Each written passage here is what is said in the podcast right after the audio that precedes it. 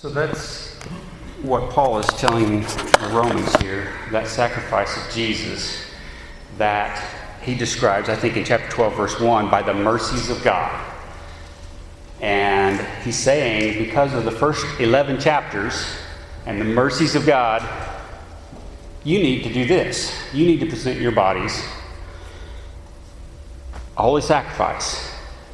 A, and, and these are, um, it's kind of a transition at this point. This is now we're talking about things that, that you can apply, that you can do with what he has given us so far through this book.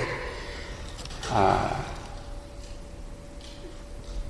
so we're going to also, I think, maybe in a way, he's telling you how to exercise those gifts that you have. And he lists some of those things. And some of them, okay, we don't have those things today, but everybody has a certain type of gift. No matter what it is or what level it is, we all have probably many things that we can do, and he's telling us what to do with those, how to use those things. So we get in the latter part of the chapter, and it, and it starts sort of itemizing some things. So, looking at those in general, let's just read through them again. Starting in verse 9, let love be without hypocrisy. Abhor what is evil, cling to what is good. Be devoted to one another in brotherly love, give preference to one another in honor, not lagging behind in diligence, fervent in spirit, serving the Lord.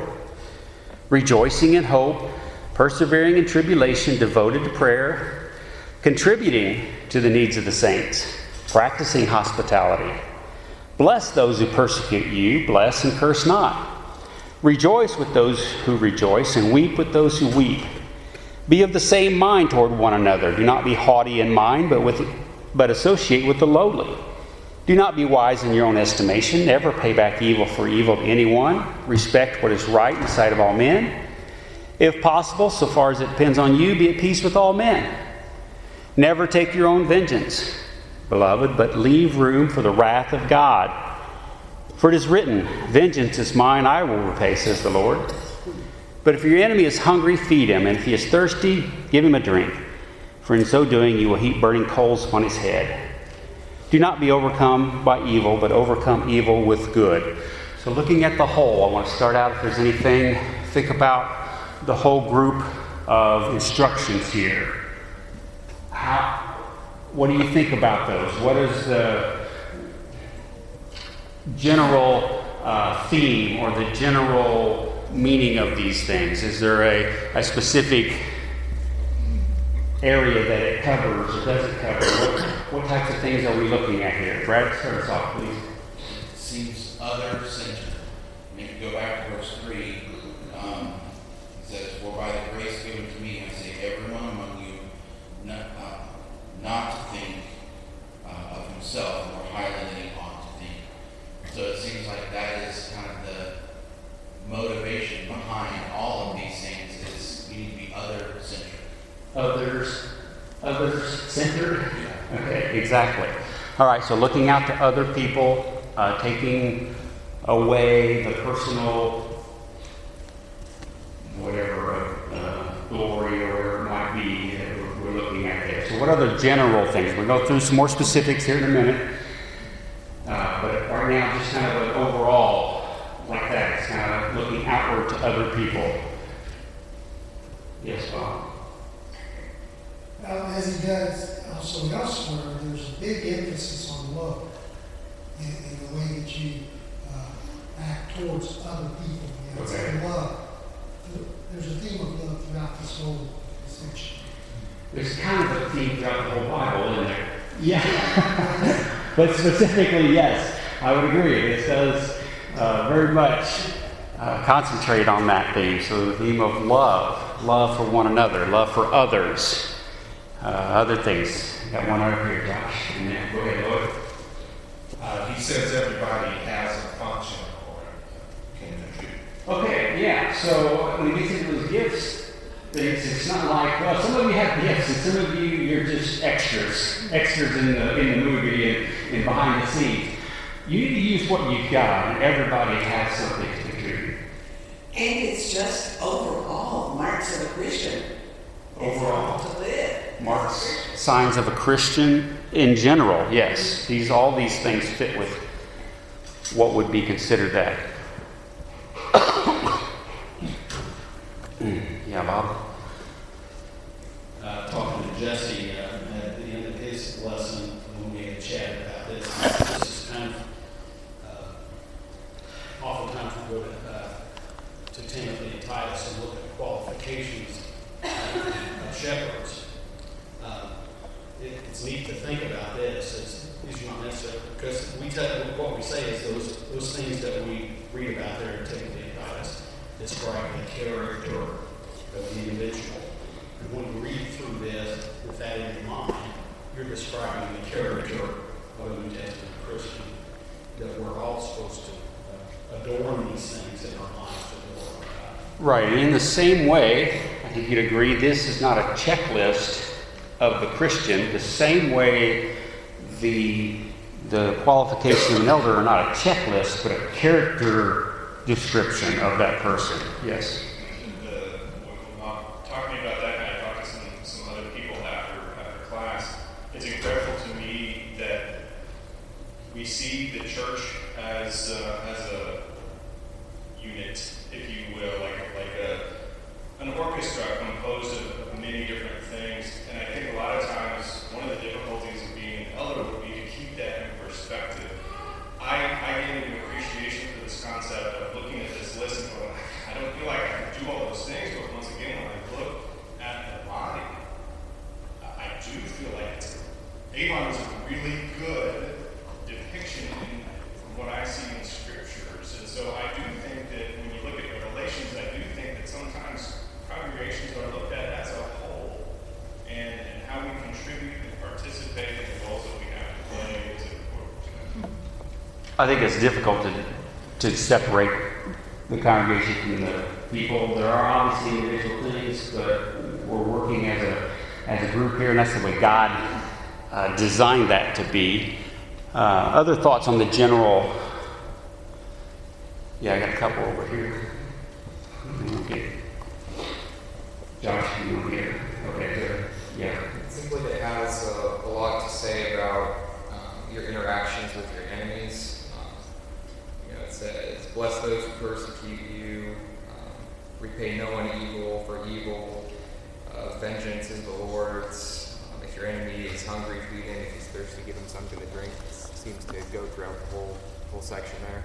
Yeah, so it, it might be some people have divided the first few verses there are within the brethren, and the next verses are uh, with among those outside. Could be. Uh, I'm not surprised it spends a lot of time on that because wouldn't that be one of the most difficult things for us to have to deal with? Let's go back more.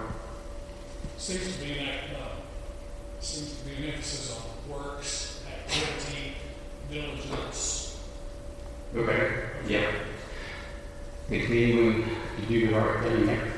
And I missed the comments on somebody may have already said this, but um, the reason this is uh, the picture of a Christian is because it's a picture of Christ. Okay, I like that. Very good. It is a picture of Christ. Exactly what he did. Um, maybe that picture of the glory of God. If you think about, Paul has mentioned that a couple times in, in the in the book, in the letter. But the first time he mentioned it was chapter three. We've all fallen short of the glory of God. Okay, so in our own devices, we are short of that. But then he mentions it again in chapter 5, and says we're introduced by faith to the hope of this glory.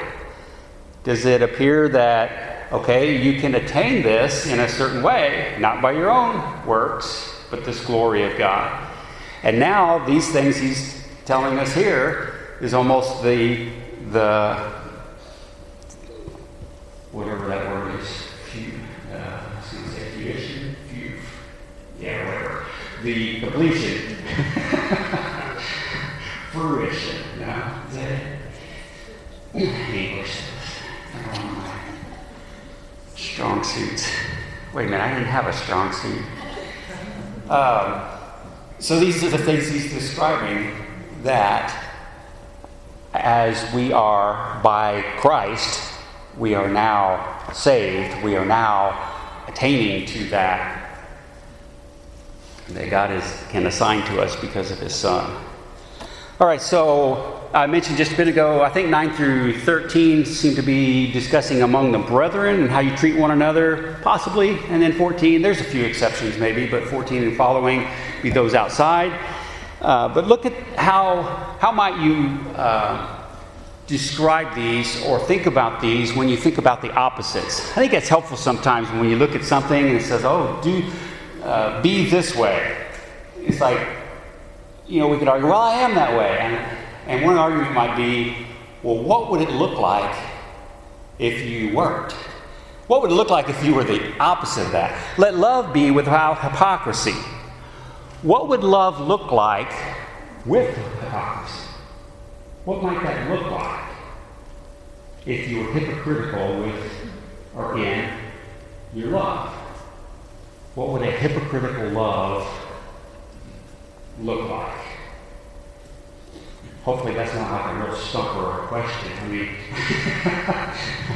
but is there a way? Josh, you want to? Go ahead, Lloyd.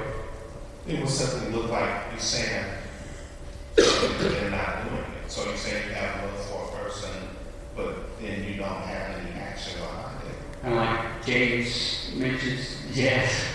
That's exactly what I was going to say. You could say that all day long, but unless you acted that and showed that in your life, it would mean nothing. Okay. Very good. Yeah, go ahead, Jess. Maybe always uh, giving love, but looking for something in return as a conditional or a transaction. Okay, so that, I mean, obviously these things are true, but I think that is something that is kind of a, maybe nuance to that that we might not recognize. It's like, yeah, I'm showing love. You know, let love be without hypocrisy. Well, I'm showing love. And it's like, you know, if I'm really nice to this person, you know what they do? You know, you know, they have a business with some trinkets that I really like. And if I'm really, you know, friendly to that person, I, I might get a trinket.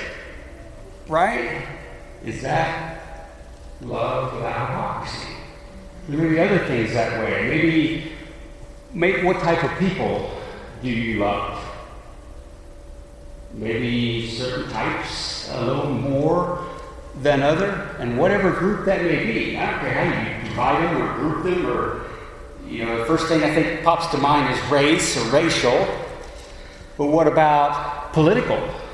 What about uh, southern and northern? And what about you know, who do you hang out with? Who do you you know, I really lean, attract to more this type of people than others. Is our love for one another universal? Yes, Hannah. I think a way to love hypocritically is to do it for the wrong motives. Um, I have to watch myself in actual service. Am I doing this because I love the person, or am I doing this to be seen by others? Okay, that is an excellent example. It's like, yeah, this could gain me some points when people see that I'm doing these things. Uh, so that would be another way to do that. Yes, Luke.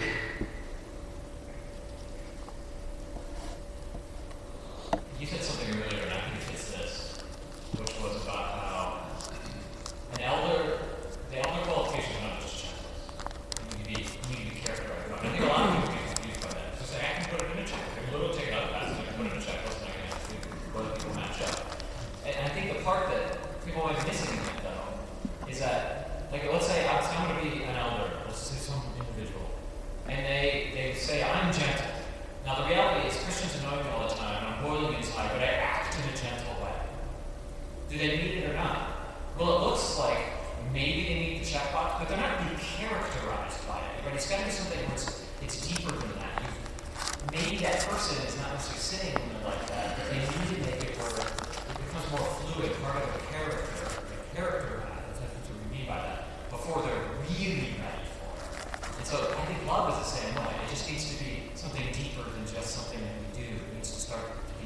the person that we are.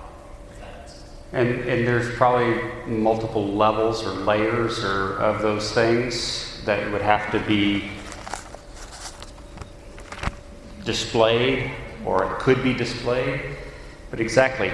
So, another general thing on these, because you mentioned that, as we've mentioned a couple times, it's not just a, a checklist of things.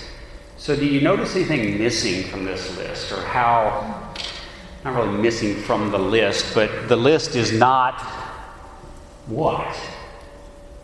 It would be very, it, it's, it would be very difficult to take this and extinguish all the things that we need to do by checking them off. So it's not all inclusive, and it is not a, a thing that you can say, all right, I, I did that one, and I did that one, and down the list, because for one, they apply to so many different aspects of every part of your life. It's, it's, it's a general uh, atmosphere or a general mindset of the Christian.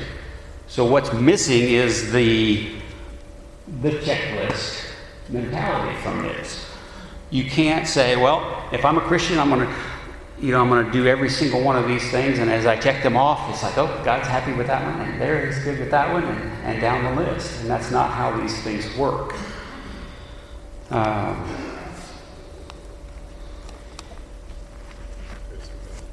yes, go ahead, Ryan. And, and if you treat these characteristics as a binary thing, where's the growth at too? So, um, you know, imagine like you say you appoint an elder, you would say that he meets all of these requirements, and then like 30 years later he's still an elder. Well, he still meets the requirements, and he's he arrived back then and he's still there. That's that's not how it should actually look. Um, it's really more like we're seeing this this painting being painted well, ultimately by Jesus, and we we got our own canvases and we're trying to mimic that as best we can. And as we go along, we're hopefully going to be better at it. It's going to look better, maybe not necessarily in a quantifiable or a black or white kind of way, but uh, we're just mimicking and um, uh, painting our lives the same way that he, he did this. So, once you become a Christian, you don't have to look at this list anymore, right? Because that's where kind of the idea is like we've attained that, so we're past. No, that's not it at all. Go there, go ahead, Jesse. I remember uh, hearing a quote, I'm going to butcher it, basically to characterize is to reduce. And, you know, taking something else that Ryan made, this was the same thing that the Pharisees ended up doing, right? They, they took the spirit, they took the things that were uh, meant to transform individuals, and they made them super, a superficial list. And we see where that ends. So if we end up doing the same thing here when it comes to, you know, making a checklist and stuff like that, we're simply reducing uh, the character of Christ. Okay, yes, reducing it down to something we can check off. Yes, Bob.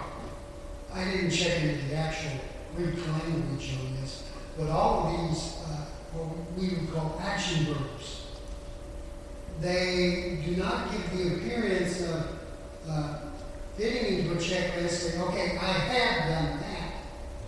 Why not finished?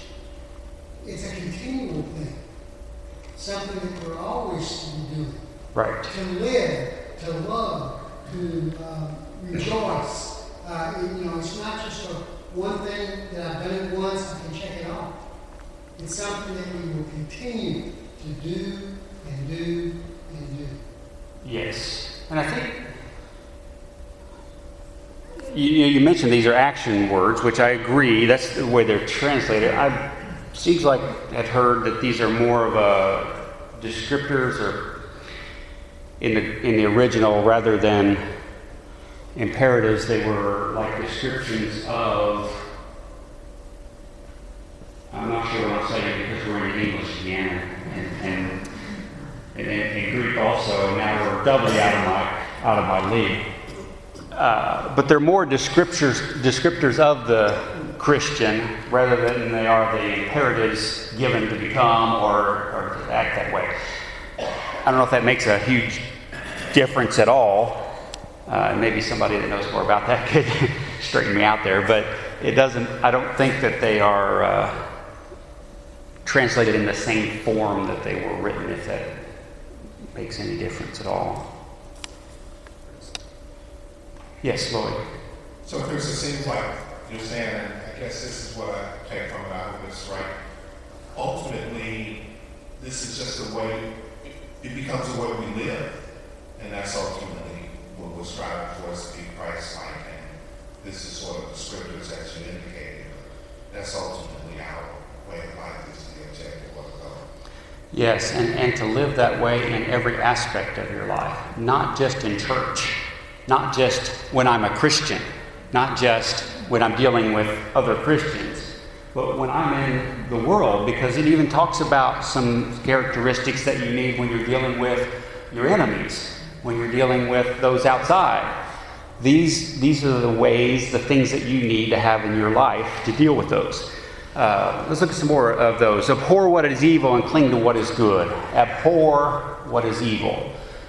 Abhor what is evil and cling to what is good. That seems fairly uh, straightforward. I don't know if there's any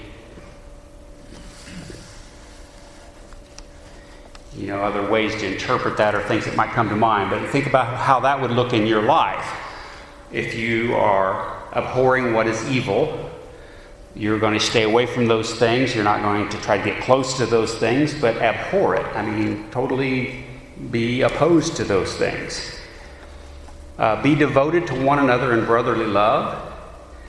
Give preference to one another in honor. Giving preference to one another, putting others before yourself. Being devoted to one another. So, how are those things going to look day to day in your life? How does it appear? Uh, how does it display itself?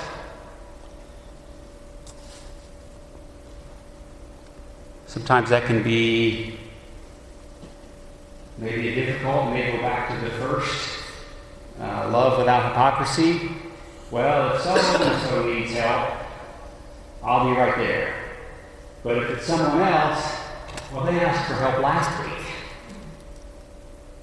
Right? Or, I'm not sure they need any help. I think they've got plenty of money. Or, what might those things look like? Not lagging behind in diligence, fervent in spirit, serving the Lord. Rejoicing in hope, persevering in tribulation, devoted to prayer. So try to take those things and make them something that you do every day. Try to try to make that something that you can say, all right, did, did I do that today? Yep, check that one off. Uh, that would be difficult because that is an attitude inside. Yeah, I think sometimes we, um, like when I think about what is the opposite of, of abhorring what is evil and clinging to what is good, you know, we we flirt with the evil and we mock things that are good. C.S. Lewis has a quote: "We laugh at honor and are shocked to find traitors in our midst." Um, and sometimes we we really like the appeal of being a little mischievous or or uh, clinging to and, and, kind of flirting with uh, rebellion. Um, and and we want to be open-minded, but we also want to honor and value um, integrity and good and not mock it. Um, or we're going to be shocked when we find that there are rebels among us and within ourselves. Right. So if we do that among in whatever our clan, whatever our group, whatever whether it's uh, friends or church or whatever atmosphere at work, and then if we're doing that, and then surprised to find that are, that others are, are have gone a step beyond us, and and doing that even worse. Uh, Josh, over, yeah, I mean uh, Lisa. I just love how, so I agree, this isn't a checklist, but I love how the Lord knows us and, and our nature so well that He knows we need these. I, I don't have, I, I need a checklist. I I'm not very good at, especially if I'm, um, uh, if I got a full plate, if I'm overcommitted to something, I need a checklist to remember to do certain things. It's not the same things I used to need to know when I was five. I don't need to remind myself to brush my teeth. God's not telling us anyone in the Bible to breathe in and out because we know we got that, but He knows what we're going to need.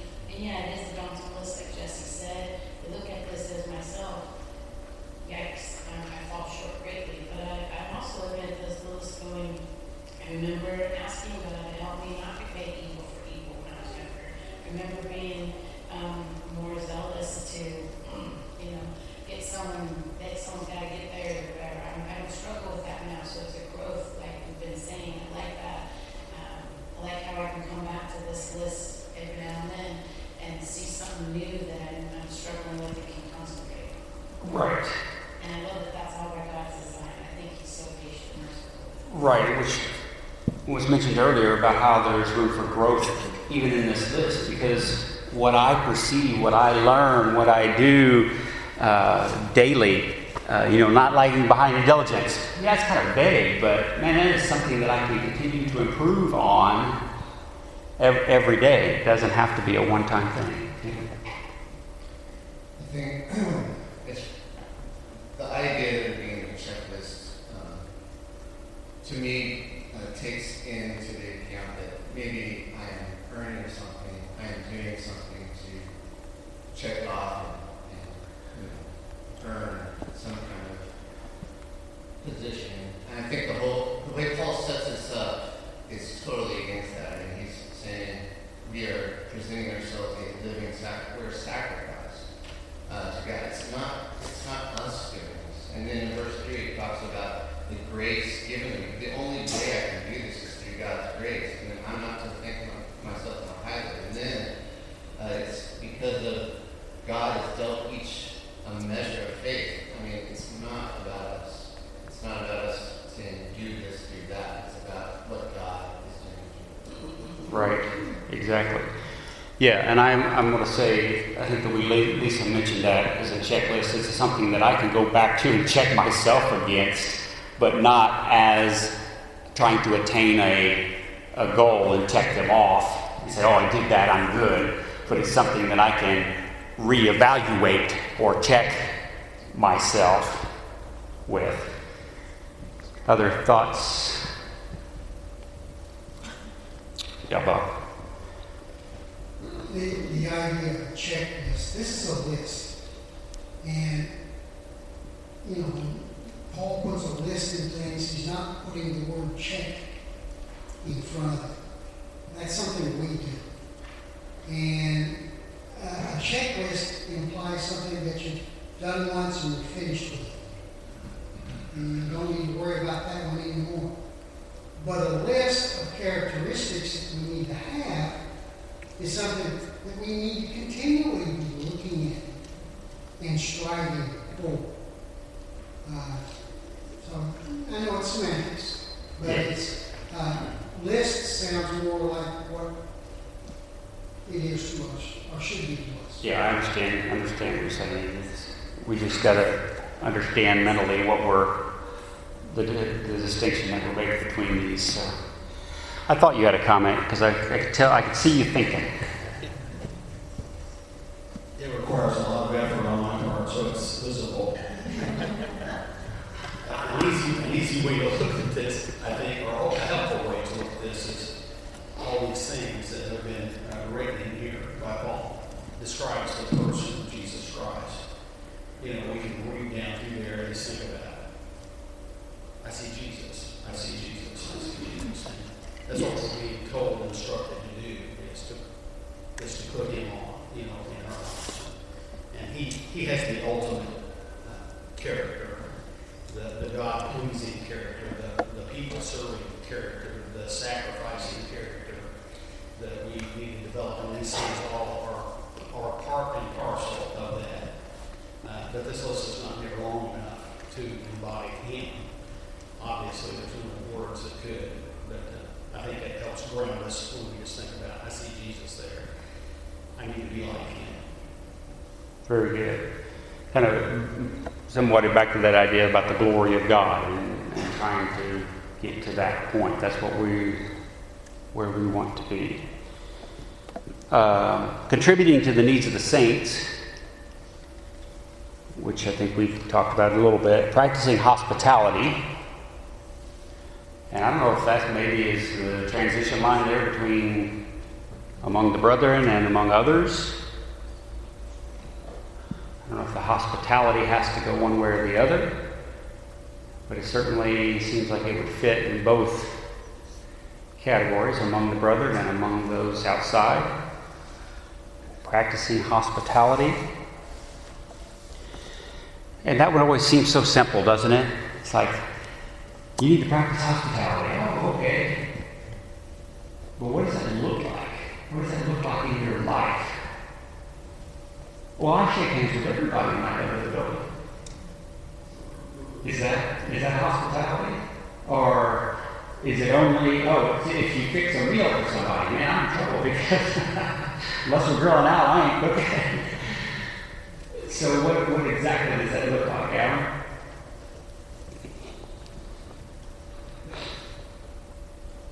Well, I think what Jesus said in Matthew 25, 35, for I was hungry and you gave me food, I was thirsty and gave me drink, I was a stranger and you welcomed me.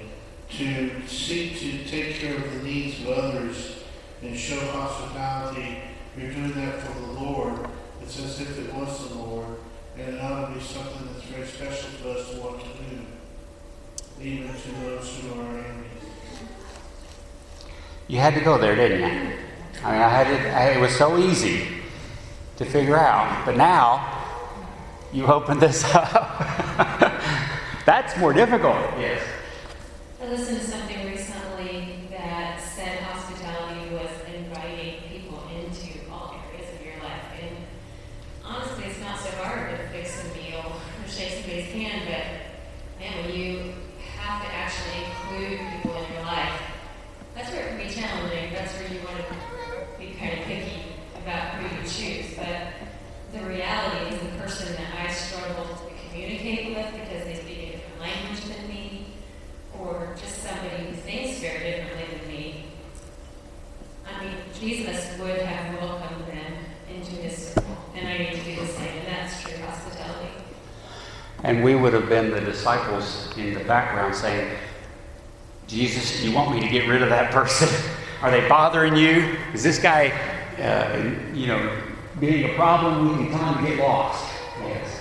Um, I assume that as we grow, it's going to look different for us in different stages. So I assume that the handshake could, for some people, be a major way that they practice hospitality, if that's the first thing that they do. And then, uh, but for someone who's a lot older and more experienced, uh, we would look to them and expect them to be doing a lot more to bring in other people. And so we're all different parts of the body, and we're all at different places in this. That is exactly right. Uh, it's, it's amazing. I was just getting ready to say something similar, but that was the idea. It's like we can continue to go back to this and we can continue to excel farther in every one of these aspects. You know, you can grow and grow and grow in that. There's room for growth in that. Other thoughts that you want to make on that? Bless those who persecute you, bless and curse not.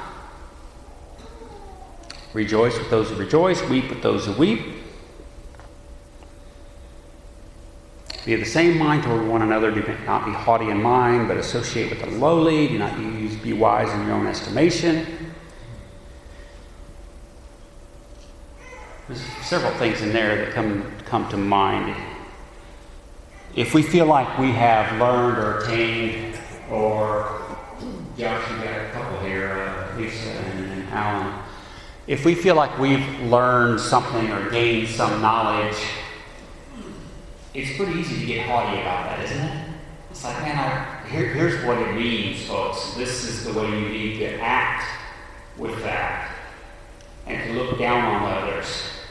But as was just pointed out, we are not all in the same place on these things. We're not all in the same place on our overall spiritual journey in trying to attain that goal of being like God, like Christ, being holy.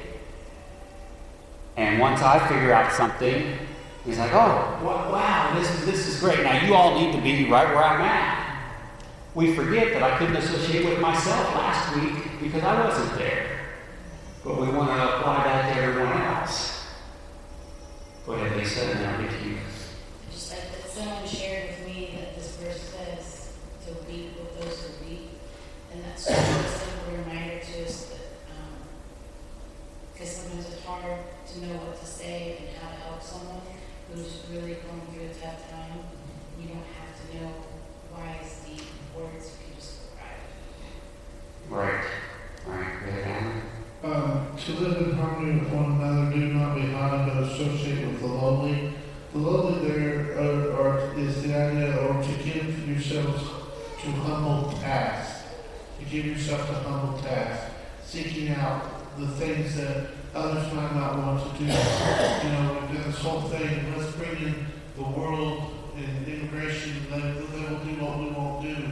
No, we need to do. Okay.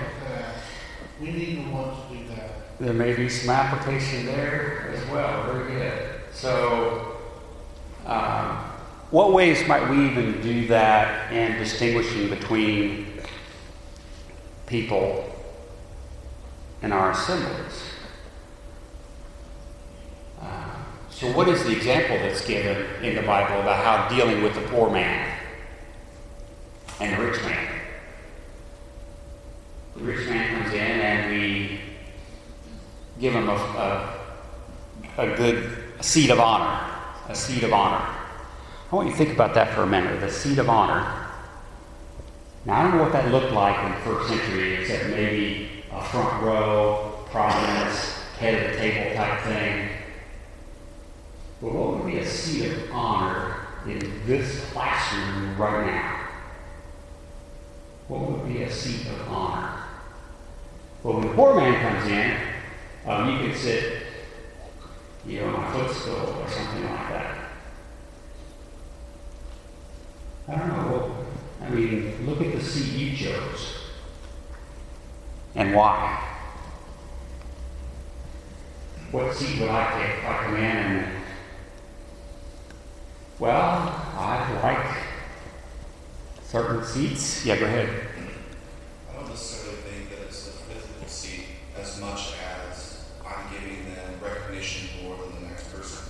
So maybe in this assembly, one seat is as good as another, but if I'm, you know, ignoring certain people and not calling on them or getting their two cents on the situation, um, but I'm only looking to those six people every single time, I think that would be giving them the seat of prominence.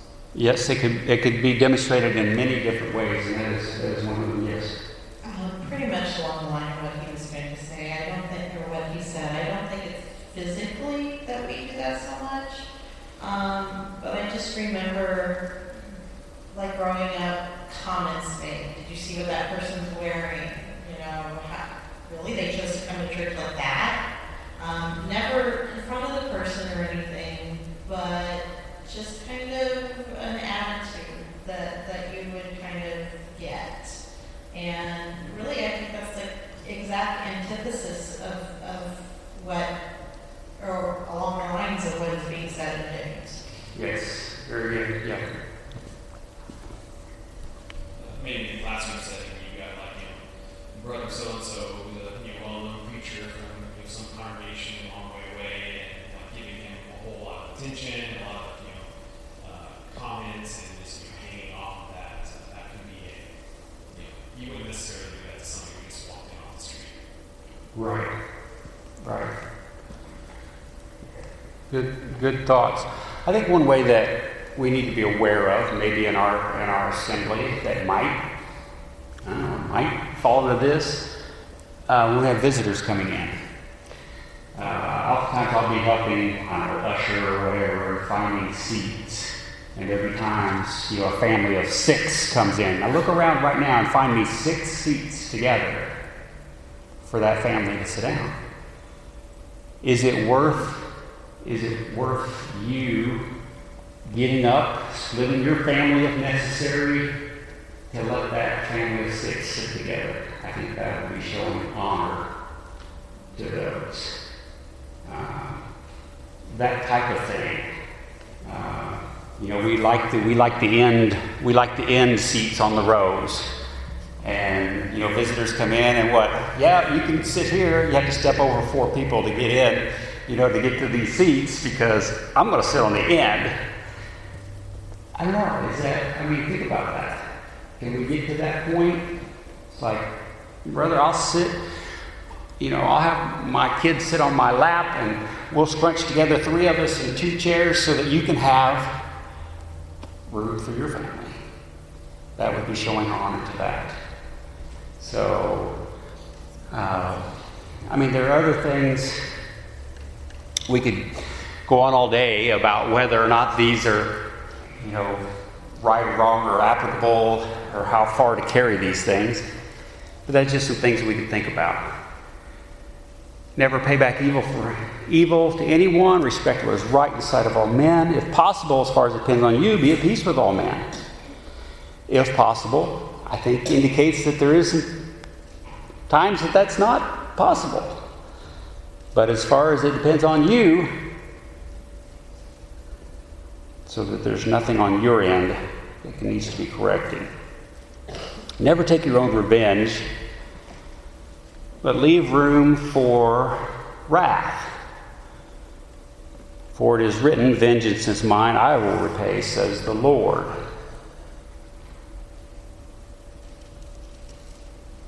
And then the opposite, verse 20, in fact, if your enemy, the one that you're wanting to take vengeance on and wrath on, if he's hungry, feed him. If he's thirsty, give him a drink. And then we look at the next part of that and we go, yeah, because he burning coals on his head. You, you've just erased everything that you've been taught. That is not the attitude of that verse. I mean, I don't know that I can tell you exactly what it means, but I can tell you it doesn't mean that.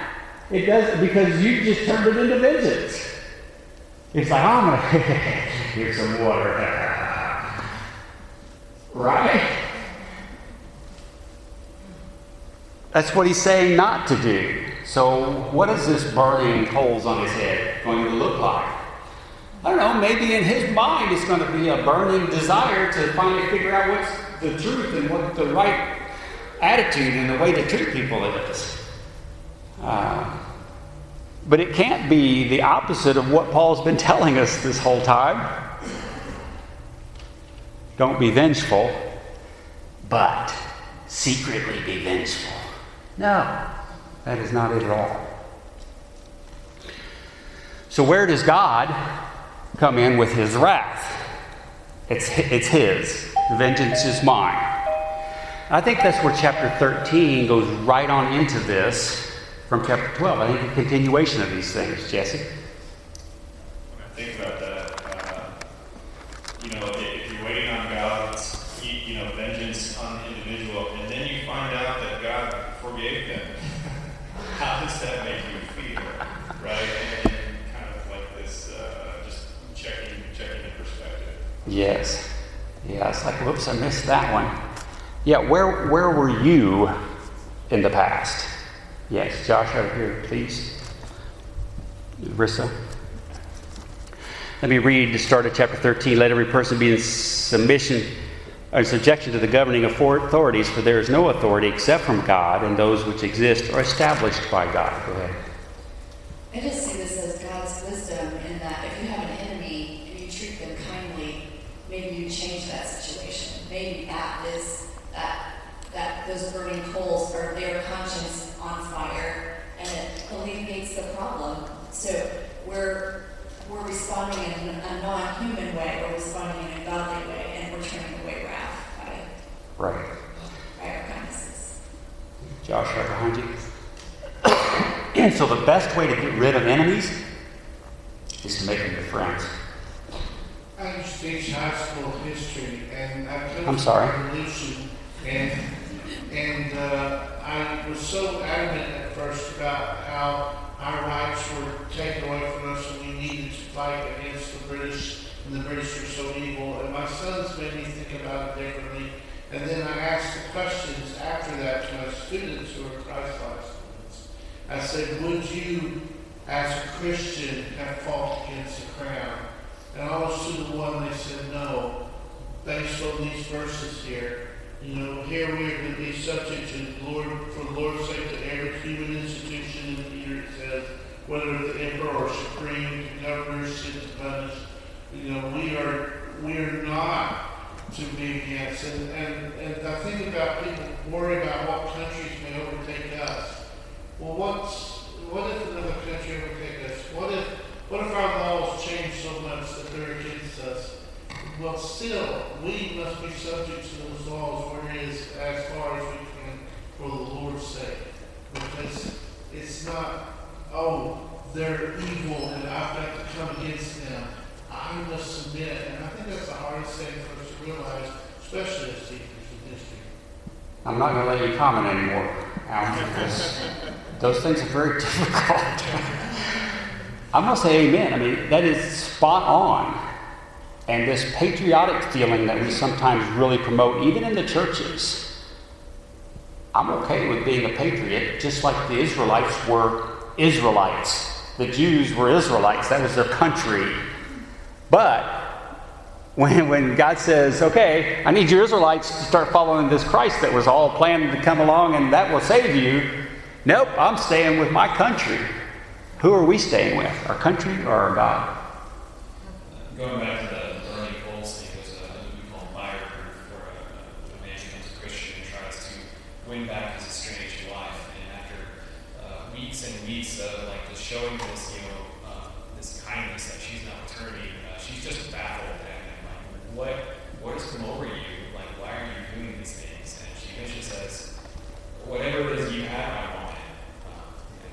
And that, that's the picture I get here. It's not like a passive sort of uh, backhanded uh, cruelty, but it's uh, Sincere. Yes, exactly. So, what kind of government is the best? It doesn't matter. It doesn't matter. It doesn't matter. I mean, we have our opinions on what governments we would like and what we think are the best. But think about when this was written and the government that they were under. This wasn't this wasn't all, you know, roses and, and caterpillars and all that stuff. This was Nero, Just listen to God's. God's government. God. A benevolent king, A benevolent king, yes. Jesus Christ. Jesus. So, you know, we can talk against communism all day long, and I think there are some arguments you can make that it's probably not the best government, but what if that was our government? I mean, we have people today that live under that government, and what are they supposed to do?